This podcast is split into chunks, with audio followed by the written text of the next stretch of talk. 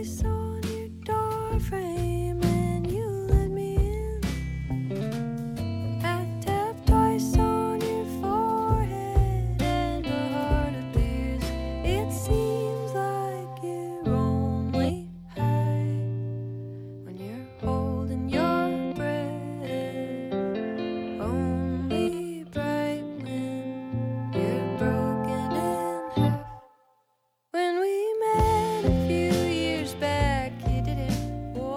how's it going? Welcome to Tell You What podcast. This is episode number 30. How about that? and our guest on this episode is musician songwriter Katy Kirby. So, I had recorded this introduction the other day, put it together with the whole episode, and as I usually do, submitted it to our executive producer and spiritual advisor for the pre publication listen through. And she had some thoughts, and in fact, she's here with me in the studio right now. I don't know if she's going to say. true. Yes, we story. heard, we heard her voice. True story. She said, "You know what? The introduction was great, but it sounded kind of impersonal. It sounded like you were reading a script." And I said, "What script? Me?" So, in the interest of heeding the lessons I have learned over and over again over many years, my spiritual advisor and executive producer is always right. We're doing it again, right? Right. Okay, so we're winging it. Katy Kirby and her music. As I've talked about before, I don't really like to categorize music or say that I like this kind of music or that kind of music because it kind of implies the contra that there are kind of categories of music that I don't like, right? So the last couple of episodes we've had have happened to feature male songwriters with guitars. They could be described as maybe being in that Americana style. They're awesome, but in an effort to kind of expand my horizons a little bit, I was bouncing around the internet and the Spotify looking for new sounds, and I came across a song, I think it was Cool Dry Place by Katy Kirby, and it really caught my ear. And I listened to a couple more of her songs that she had released in advance of what is her recently released debut record, and they really uh, got my attention. So, what was it? Was it the catchy melodic hooks, the Katy Perry kind of vibe? Or was it the thoughtful, witty, kind of slightly askew lyrics that caught my ear and made me think twice? Turns out it was both. That, that was kind of the magic combination that drew me into her music. So, in our discussion with Katy, we hear about her homeschooled Christian upbringing, uh, how most of the music she heard was uh, Christian contemporary pop, rock with its sugary, hooky melodies. But it also became clear in the discussion that Katy is very bright. She's very uh, a well-read English major, expresses herself very thoughtfully and carefully. So you get a sense from our discussion of how this musical blend comes together. In the case of this album, Katy talks about how her two co-producers wrapped it all in kind of surprising, complex arrangements and productions and I think it's just uh, really wonderful. So give this record, Cool Dry Place, a full spin. I think you will find surprises around every corner. How we doing so far? So pretty good. All right, she says pretty good. So a bit of marketing. Haven't done that in a while, so here we go. If you like what you hear on the podcast, and frankly, who wouldn't, right, Suze? Nobody in this room. Exactly. So maybe take a minute to spread the word. The point is to get the music of these young artists in front of some people that maybe wouldn't find out about it otherwise. So pass a link along to music loving friend. Post it on your medias. Give us a follow or a rating or a review, positive review on Spotify or iTunes. Anything you can do to help us spread this music around. Thank you very much. Quick shout out to Holly Cartwright at another management company. Your assistance is greatly appreciated in putting this together. And let's get to it. Here is our Tell You What discussion with Katy Kirby.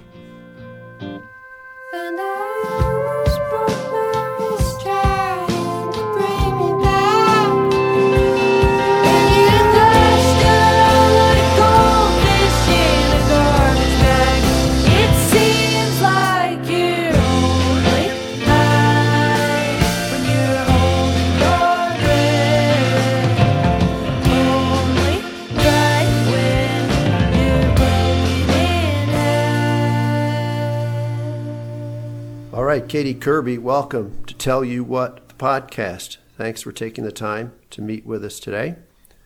Yeah, for sure. Your album, Cool Dry Place, out now for a few weeks. I think it is excellent. Um, it's gotten a great reception. This must feel pretty good. Yeah, it. uh Thank you. Um, it it does feel good. Uh, it feels sort of weird because, um, like like I'm talking to you right now, sort of over the internet. I haven't um, done any of the press or anything like that in person. Uh, Right. So it it doesn't feel like real life entirely, um, but it has been cool. Great. Okay, so we're going to go back in time for a minute. You are a relatively young artist early in your career. I'd like to start even earlier in your life if we can. You had maybe a non typical path to where you are today as a musician. So, can you tell us about your early life, maybe in terms of what music you were exposed to and how those years and influences are present in what you're creating uh, now? You grew up in Texas, correct? Mm-hmm. I grew up uh, outside of Austin, um, mostly. The only music I was exposed to regularly was um, worship music, and then like my dad loves musicals and like barbershop quartets. So, um, very, very, very little like popular music or even like secular radio um, Right. was in my ears um, until I was maybe like 11 or 12.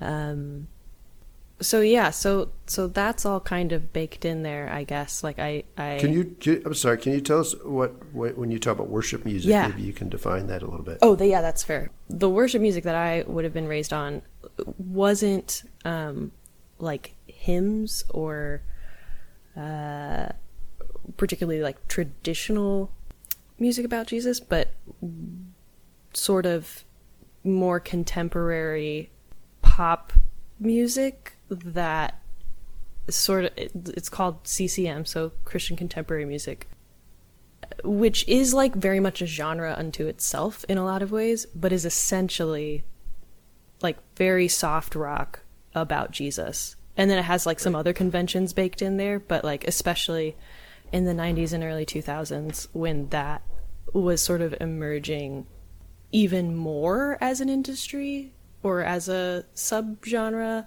that that's kind of the stuff that I would have grown up on. So this was playing in your house. Yeah, absolutely. Okay.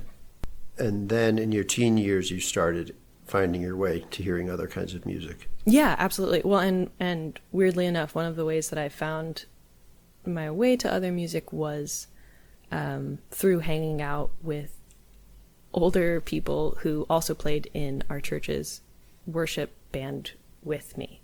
Um, Okay. So I could kind of play bass as like a 13 year old girl. And so I was asked to play on our church's worship team, even though I, I was not good, um, because the standards are like different or lower, kind of, because, you know, like musical excellence isn't necessarily the goal.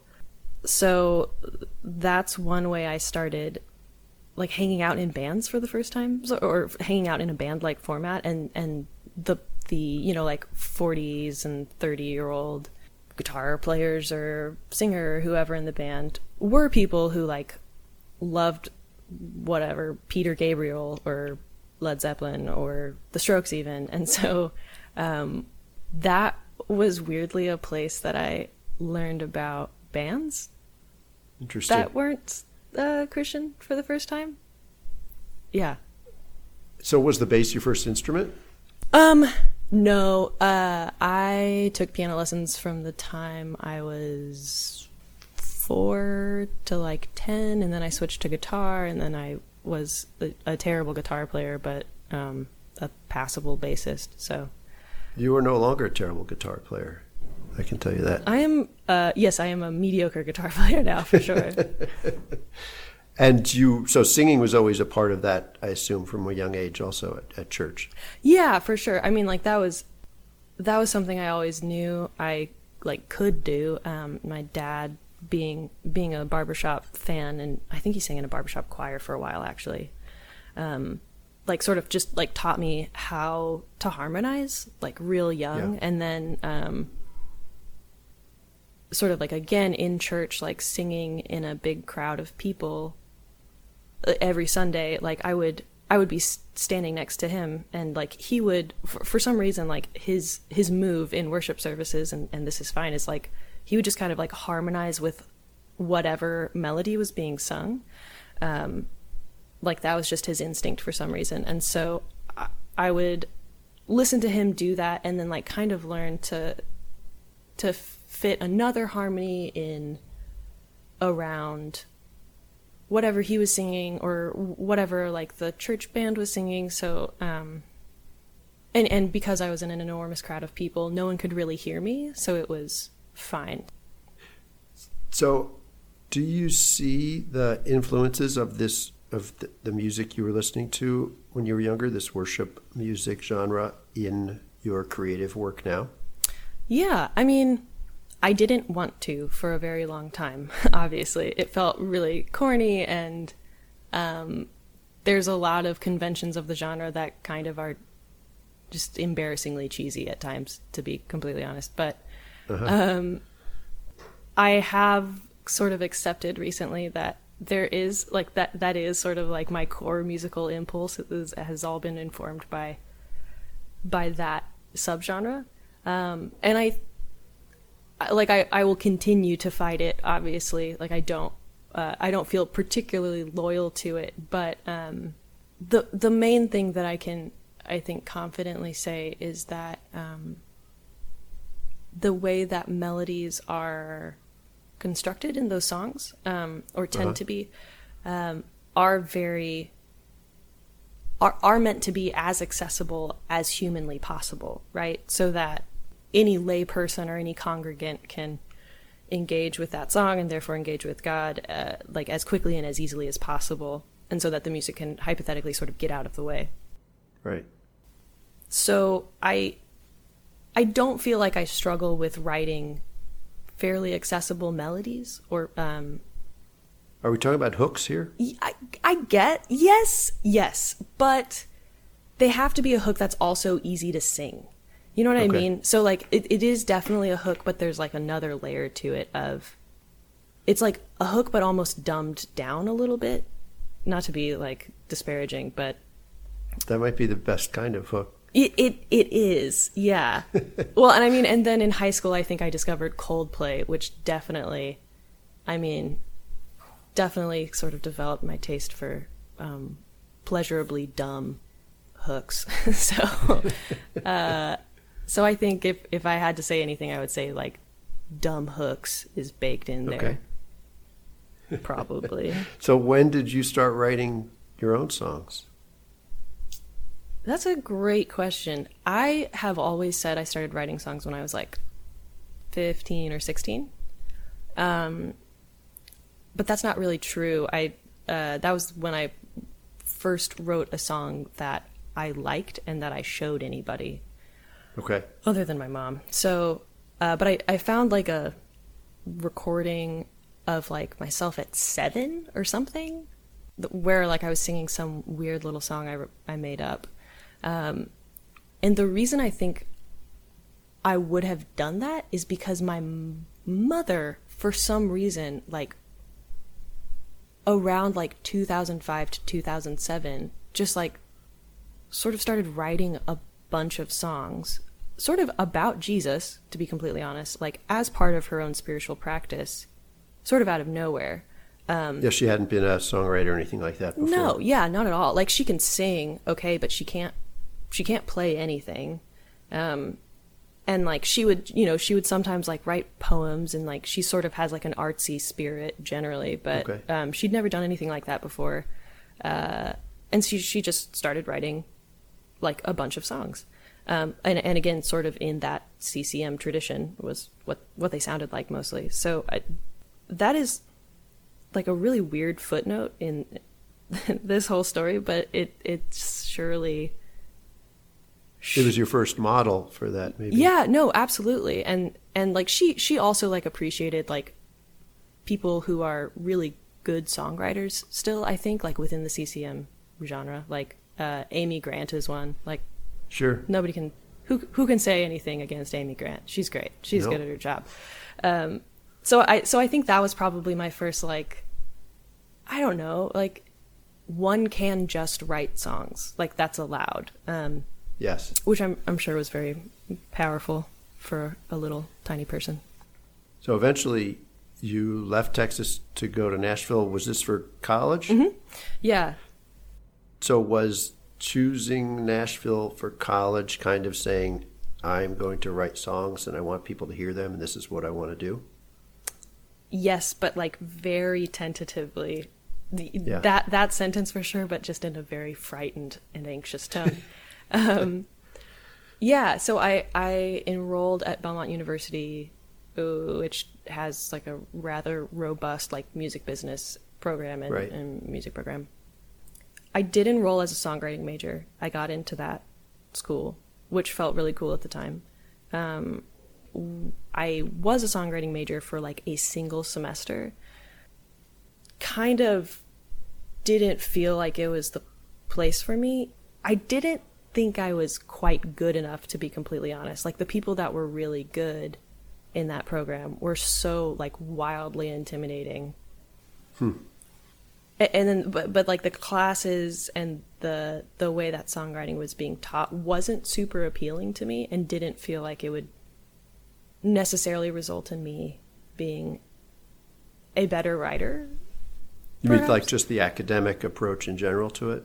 Yeah, well, yes, and and also like the the the faculty of that program at Belmont is is predominantly, though not exclusively, people who have written out of sort of the co- commercial pop country world that Right. that tends to revolve around Nashville, right? So, and all of those people are very good at their job, and obviously, but it, it, it didn't seem like that's what I wanted to do. So I, I switched to the English program, and then I just I, I graduated with an English degree and like Okay. a minor in bus- music business on accident, which I remember Right. literally none of. So yeah. So, in listening to some of your songs, I want to ask you about this. Is there a sense in which you're, say, maybe you could say more sheltered childhood, the, the kind of intense religious atmosphere you grew up in, you were homeschooled, right? yeah. Was was music? Did that maybe kind of push you towards music and songwriting as an outlet for dealing with some of these things? So this is a weird question because I always have struggled with. Um, I've always been like a little prone to roll my eyes at people um, when they say like music saved my life or whatever, which is impolite of me and heartless. Um, but I never th- allowed myself to think of music that way um, for some reason. But I, I like looking back, I kind of I kind of think it did a little bit. Like, uh, I, I think that I was able to retain some sort of sense of individuality or something, or or just like the sense that like m- the world that I lived in was not the only world.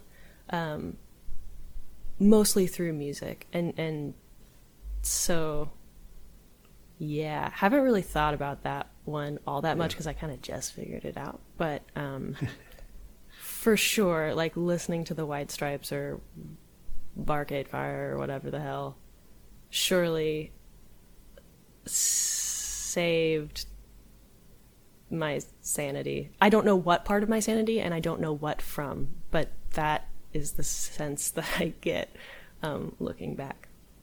Maybe not your life, but your sanity.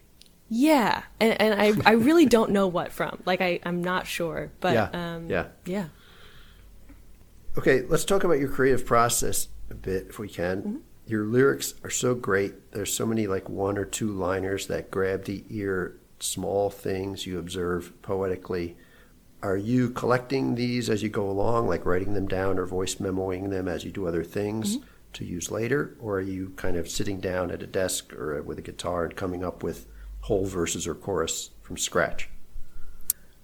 I am a pretty big like collector of of scraps. So there's 500 odd you know one line notes in my phone for sure and and even in high school I think I did the same thing but in a notebook. Um so I do I do usually start with just like a a piece of something that I, I had saved, um, and then sort of grow that into um, a longer verse or chorus or whatever.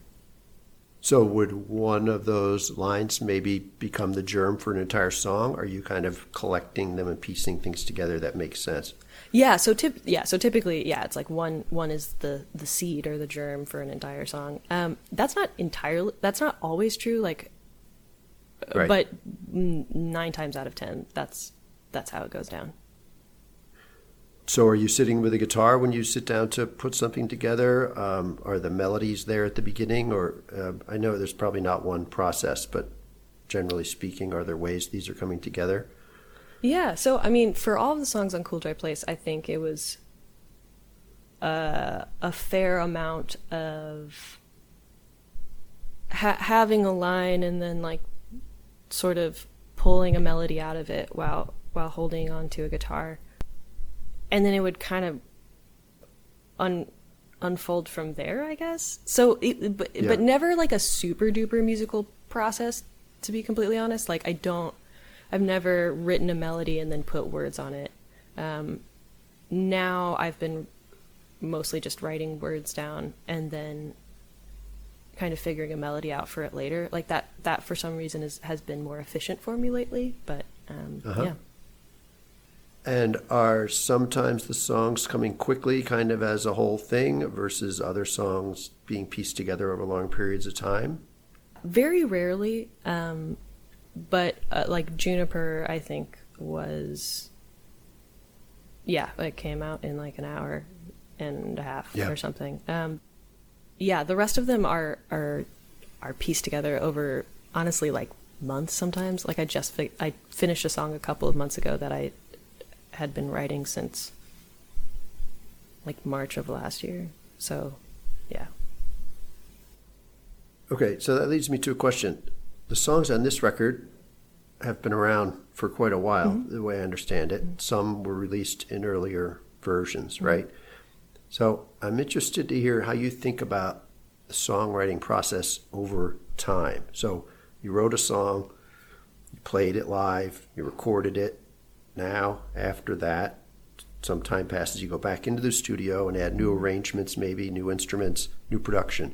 So do you think of the creative process as just for like an individual song as being just extended over one long process that the song is kind of seeking its ultimate final form maybe?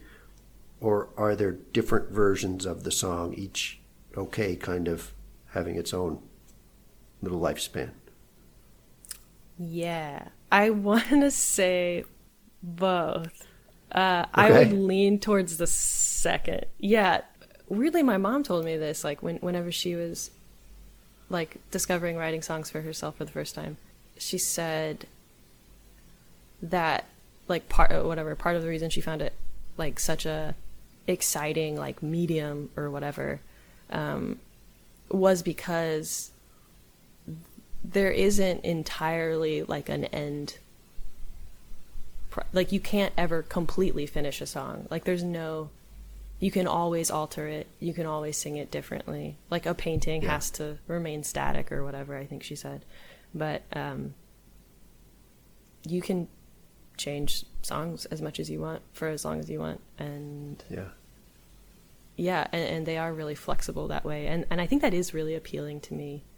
Um and, and something that doesn't seem as readily available in like even other written forms you know what i mean like right poets aren't really allowed to do that uh, even if they do privately um doesn't seem like that's a thing that they're usually up to and yeah i think i, I think it's lovely and and weird and one of the few perks of the medium Yeah, one of the one of the mysteries of it Yeah. too. I think.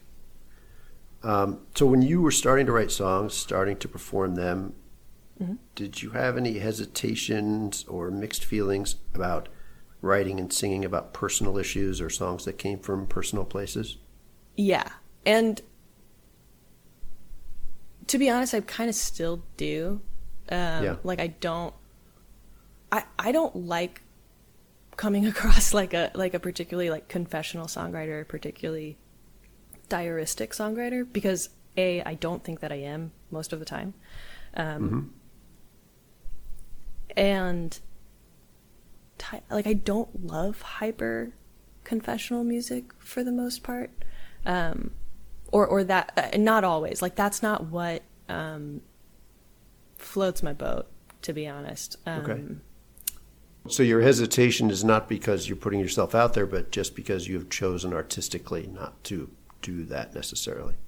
Yeah, well, I mean, I'm both, and I, I am a coward about putting myself Yeah. out there, and especially when I was younger, and probably some of the stuff I was grappling with was like God, and I, I couldn't really deal with that publicly for fear of like upsetting my parents, not like not angering them, but just like an awkward conversation or something. Uh, Right. or like I think the very first song that I wrote that I showed to anyone was like definitely pretty transparently honestly about this one boy. Um and so like I think I wrote that like a little bit too clearly and like he could tell. And I th- that was just like mortifying enough that I was like I'm going to write songs where no one can like corner me with what it's about. Um because I don't wanna, and also that doesn't feel like the point of songs either to like know what they're Right. about, right? Ah, yes. Again, the mystery. The mystery man, yeah. Okay, let's talk about your record, Cool Dry Place. Mm-hmm. I have really enjoyed spending time with it. I find the arrangements are beautiful and fascinating sometimes. The instrumentation, I love the drum sounds here. The brushes, thank- particularly, I think are sound so cool. Um, and the way a number of the songs progress from like simple to complex and maybe sometimes back again. And there are some risks taken here with the arrangements, uh, some interesting choices. Would you agree with that? Yeah, for sure. Yeah. So, what was that process like in terms of coming up with their? Uh, how did you put yourself in the place to make some of these interesting choices, production wise? Yeah, so I mean, the most interesting choices production wise would almost all be something that originated in um, Alberto Sewald or Logan Chung, who are the two co producers. Um, or, or, you know, even someone who was playing on the record. Um, a lot of the way that this record sounds is because of the two of them so and, and i mean especially logan to be honest was around when i started demoing these songs Okay. and so kind of really helped me reimagine what they could sound like um uh, just because i like i'd never produced anything. I i wasn't a very good like arranger. I'm still not to be honest.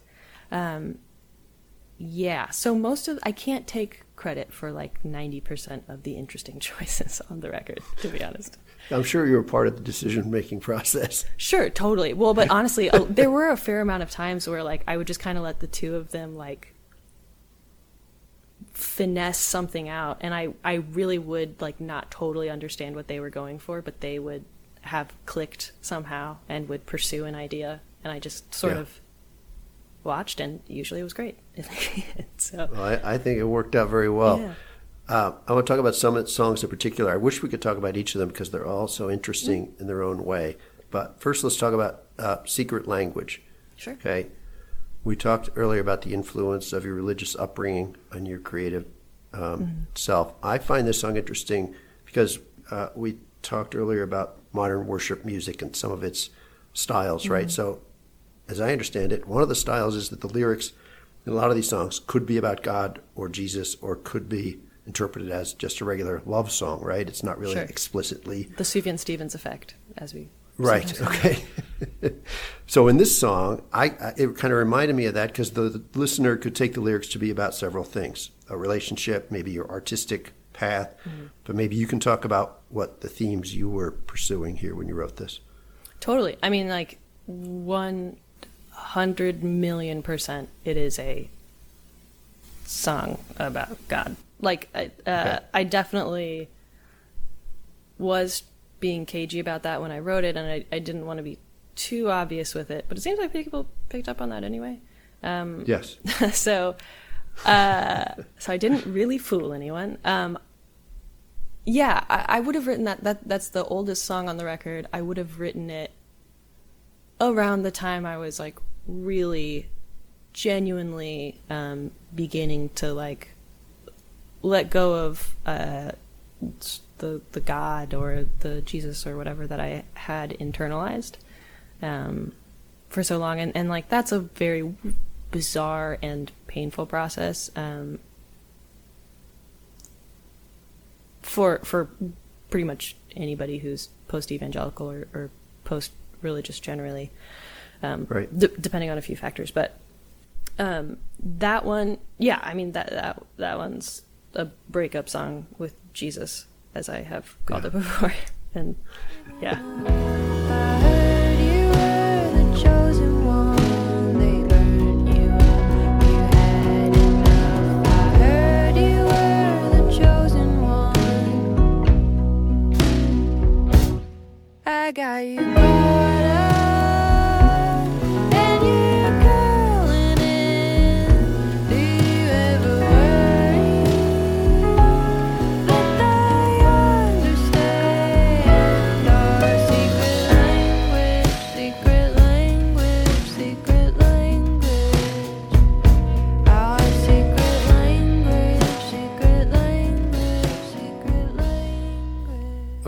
Traffic.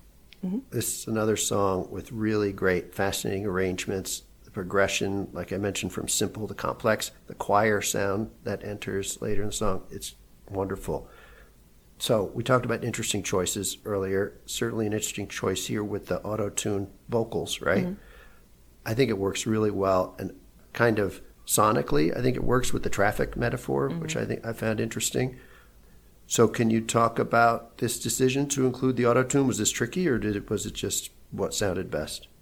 I can't lay claim to most of the interesting choices. I can lay claim to that interesting choice because um, right. most of the time, because I I had to like not I had to argue for it uh, on a handful of occasions. Um, the reason that it showed up in the first place was because I was demoing that song with Logan. Um, I was working like a full time job where I just talked on the phone all the time, a, call center f- functionally. Um, Right. and so my voice was like pretty brutalized most of the time um, and i was hoarse fairly regularly um, and I, like i had a cold that week for some reason because it was like the dead of winter so i i sang that song um, for that demo and my voice sounded so awful and like out of tune the entire time that it was legitimately distracting me from like engaging with the rest of the song um, Right. and so I asked Logan to just like put the whatever I think we were using Logic. So I he just like threw on an auto tune filter over it just so that my own pitchiness wouldn't be distracting to me. Um, it, and it just stayed in there like while we demoed out the rest of it. Um, and I really liked it and got kind of attached to it. Um, and and so it, it felt really compatible with the tone of the song as I was imagining it. Um, it it fortunately it stayed in, and I did kind of dig my heels in about it because some a couple Yeah. a, a couple of people we showed it to were like, I, "That is not for me, dude." Um, but So yeah. let me ask you, did you then go back and, and re-record your vocals with the thought and kind of change your delivery maybe with, with the auto-tune in mind? kind yeah that's a good question kind of i think so Yeah. um we did re-record it we knew at at the point that i did the, the final vocals on it that we would sort of like bring auto tune in and out like Okay. so it, it's not in there the entire time um uh it kind it kind of like rears its head on certain lines more than others and then it's dry in a few places but yeah, I think I wanted to sort of dial it in, if I'm remembering correctly. I was just like, we can just auto tune it. It'll be awesome. I don't have to sing this very hard song that I wrote that I struggled to sing. Yeah, so yes and no. That that wasn't a very that story didn't really have a point to it, but um, yeah.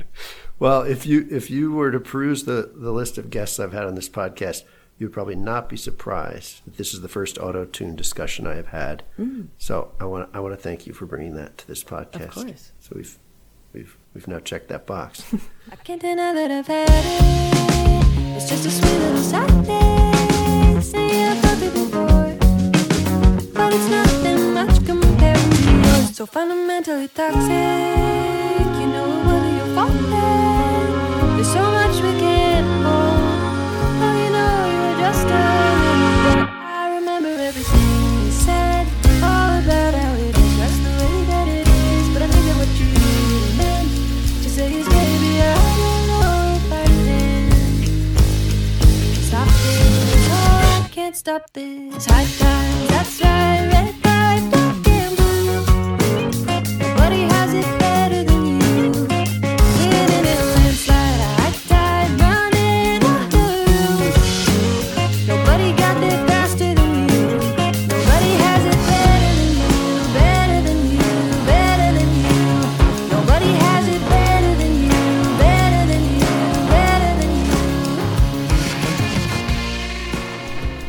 Haven't talked about live performance yet. I'd like to do that. Um, hopefully, we'll all be talking about live performance sometime soon. God willing. Um, so, what do you think makes for a good live show? What is it that you're trying to do out there?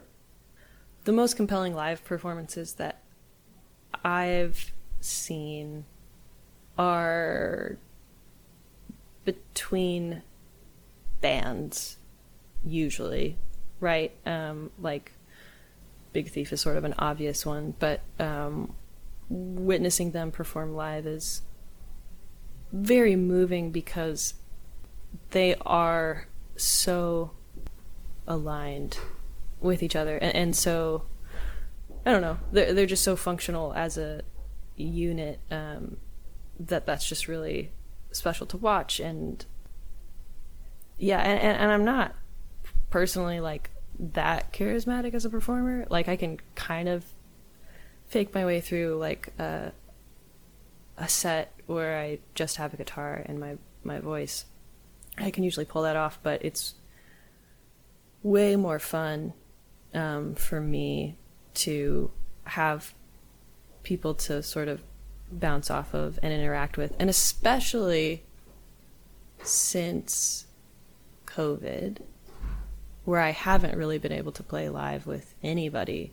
Um, Right. Just that sort of like borderline erotic connection but of like Yes. knowing where someone is going to go or like being able to exchange a look and and change up the feel or something is so very profound and and Yeah. that feels so corny to say but especially since i have been deprived of it for so long like that's such a It's become the fantasy. yeah yes absolutely yeah Well, we're all looking forward to to enacting that one. I think. Mm-hmm. Let's talk about the song "Cool Dry Place." We talked about hooks earlier. The chorus on this song, I think, is my favorite in terms of the hook category. Mm-hmm. Um, did this? Is that where the song started? That great repetition, that "keep me, keep me" line. Yeah, no, I, I really think it did, um, and it very well, it very easily could not have been. Um, I think I was working on that. I don't know. I must I must have just written the words "cool dry place" down. Um, I finished that chorus like literally as it is right now, and I walked into my roommate's room. Um, her name's Kel Taylor. She's also a songwriter, and I was like, "Is this good at all. I can't tell. And she and another friend of ours, Mal, were like, no, that's very, very good. You have to finish that. And I was like, are you sure? And they were like, yes, for real. And I was like, what about the like head on your shoulder line? That feels weird to me. And they were like, no, that's, that works. Why, yeah, why would you not do that? And I was like, okay, fine. Um, so I finished the song. Um, and I'm glad I did. I really like the verses on that song the most, to be honest. Yeah. But um, of of most of the things that have written on this record, um, but yeah, so that just kind of came out. I didn't think it was very good, and then somebody told me it was good. I had no choice but to believe to believe them. Tell dancing an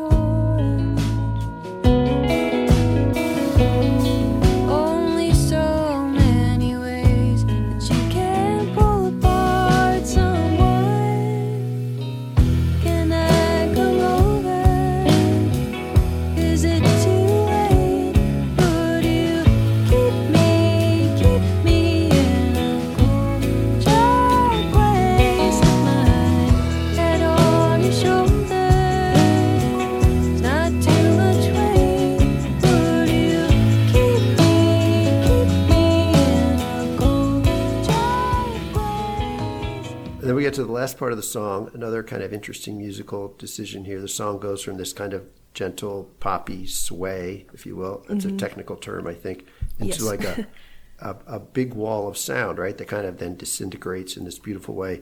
It kind of put me in the mind of the Beatles' uh, "Day in the Life" song, the way that Sure. ends. Yeah.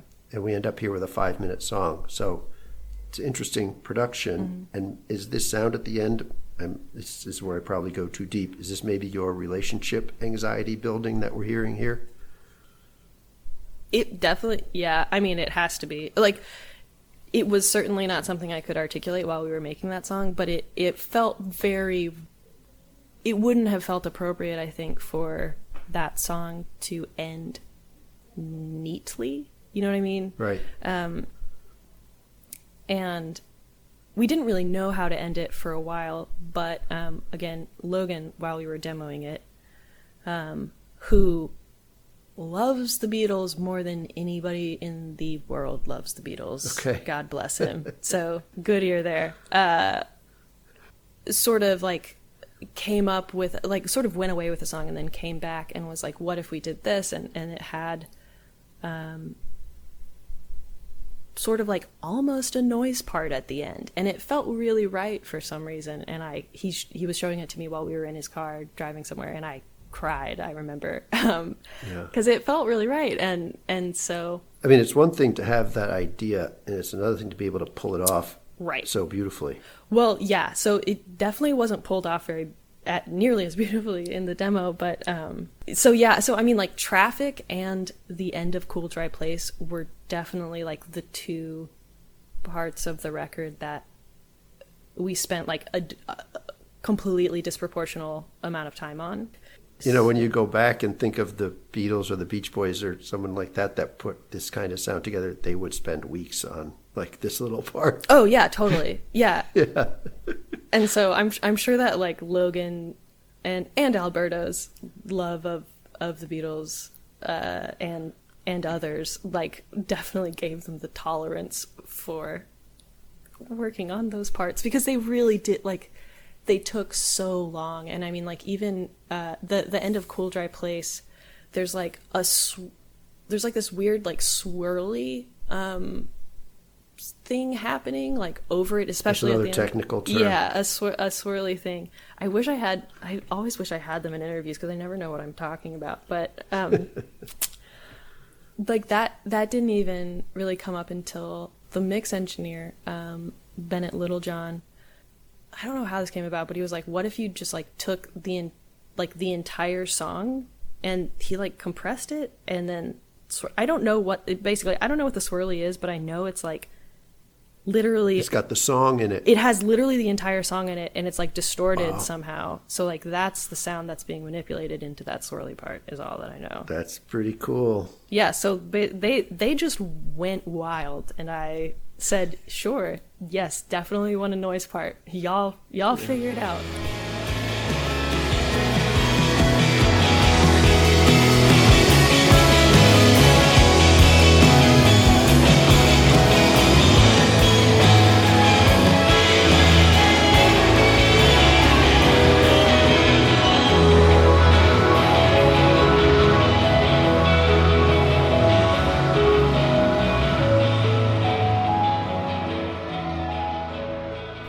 Talk about the opening track, Eyelids. Mm-hmm.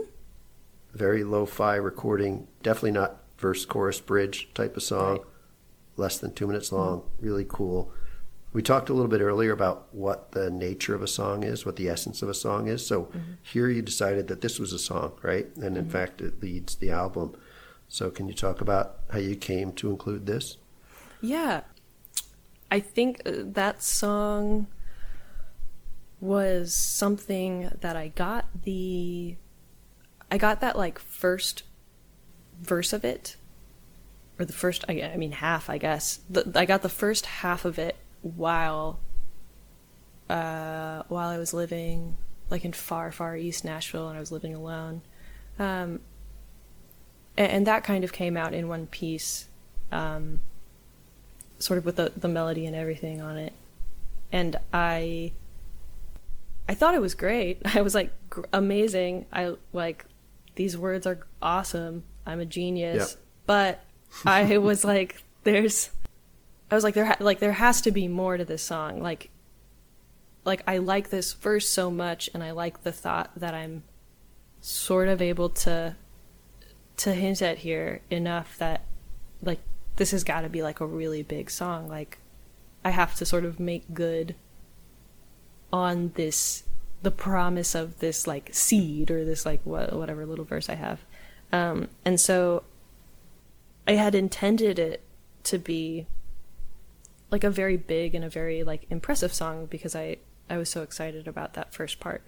Um but i i like just couldn't find any chorus of any kind that f- felt like it could match the way that those verses felt. Um, and so I, I like i finally like scraped up a, a second verse that i was happy with and i took it to a friend of mine named rusty clanton and i was like you have a good ear for stuff like this like you're not going to get in your head. Like tell me what to do. Like tell me where the chorus is for this song. Like what the hell do i do?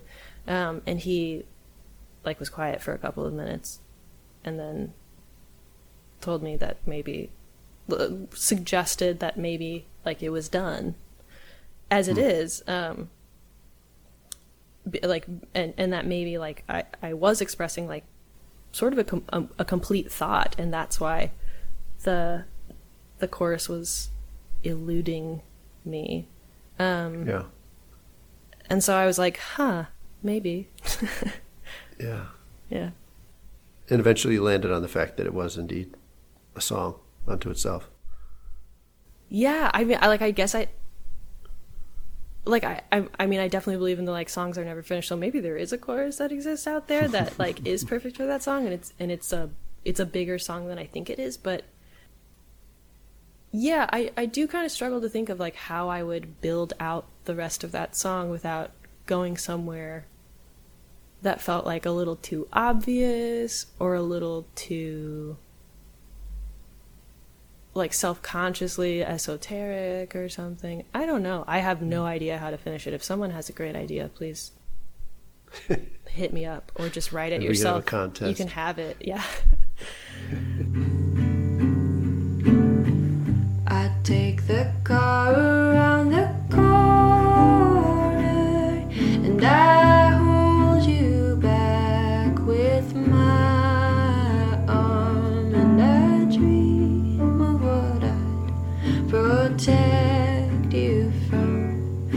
if I was your man. If I was your man.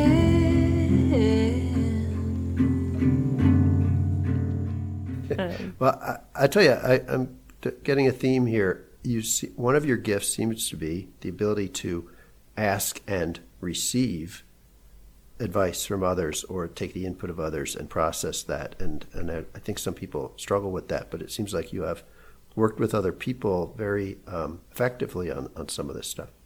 Yeah, totally. And I mean, I the songwriters that I do know, like they're they're people that I turn to when like my gut doesn't feel like I I can't trust it, like I can't tell sort of innately if something is good or not. Um, I usually take it to to someone like Kel or or Rusty, um, partially because both of those people are sort of more pop oriented than I am even. Okay.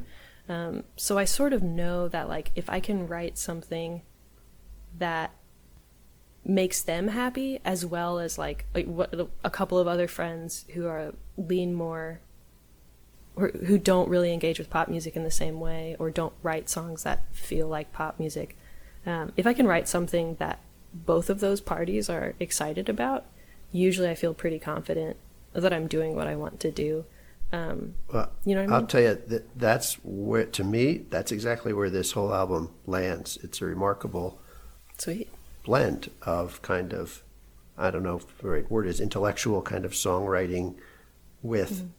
the attractive sounds of the, of the pop hooks, and I, I think it's remarkable the way you pulled this off. thanks yeah that's yeah that's all i ever wanted to do i'm glad So over the last year, these songs are already done. Were you able to do much writing during quarantine? I'm getting different answers when I ask songwriters that question. yes and kind of um Yeah. I was able to, like, throughout the first, like, three or two or three months of quarantine, um, when it really, really felt like the world had just stopped, um, especially, uh, I was, like, honestly, for the first time in my life, very good about writing every day in, like, a sort of structured way, which I'm traditionally terrible at. Um, right. I wrote exactly.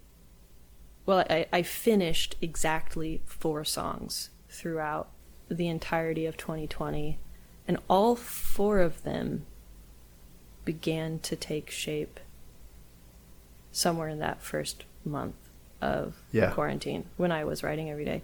Um, which means, I don't know, probably I should do that more, but am I gonna? I don't know. the, the function of your process, or maybe a function of how quarantine dragged on and, Mm-hmm. and changed your way of approaching these things, or your ability to generate things. Well, I mean, to be completely honest, like I think I average about a song every three months since I've been writing songs. So I don't write very quickly, um, which I don't, which I don't think is entirely healthy, but I, I'm getting away with so far. But yeah, And now you're looking forward to getting out on the road and playing these songs and the new songs, I imagine, sometime Yes. relatively yes, soon ish. Yeah, dreamy. It's great. Well, I think I've taken up enough of your time today, Katy. Um, this has been a great discussion. I really enjoyed it. Thank you. Um, and we are all looking forward to seeing you and everyone else out on the road sometime soon, too. right? Yeah, for sure. All right. Thanks, Katy. Thanks, Mike. Have a good day.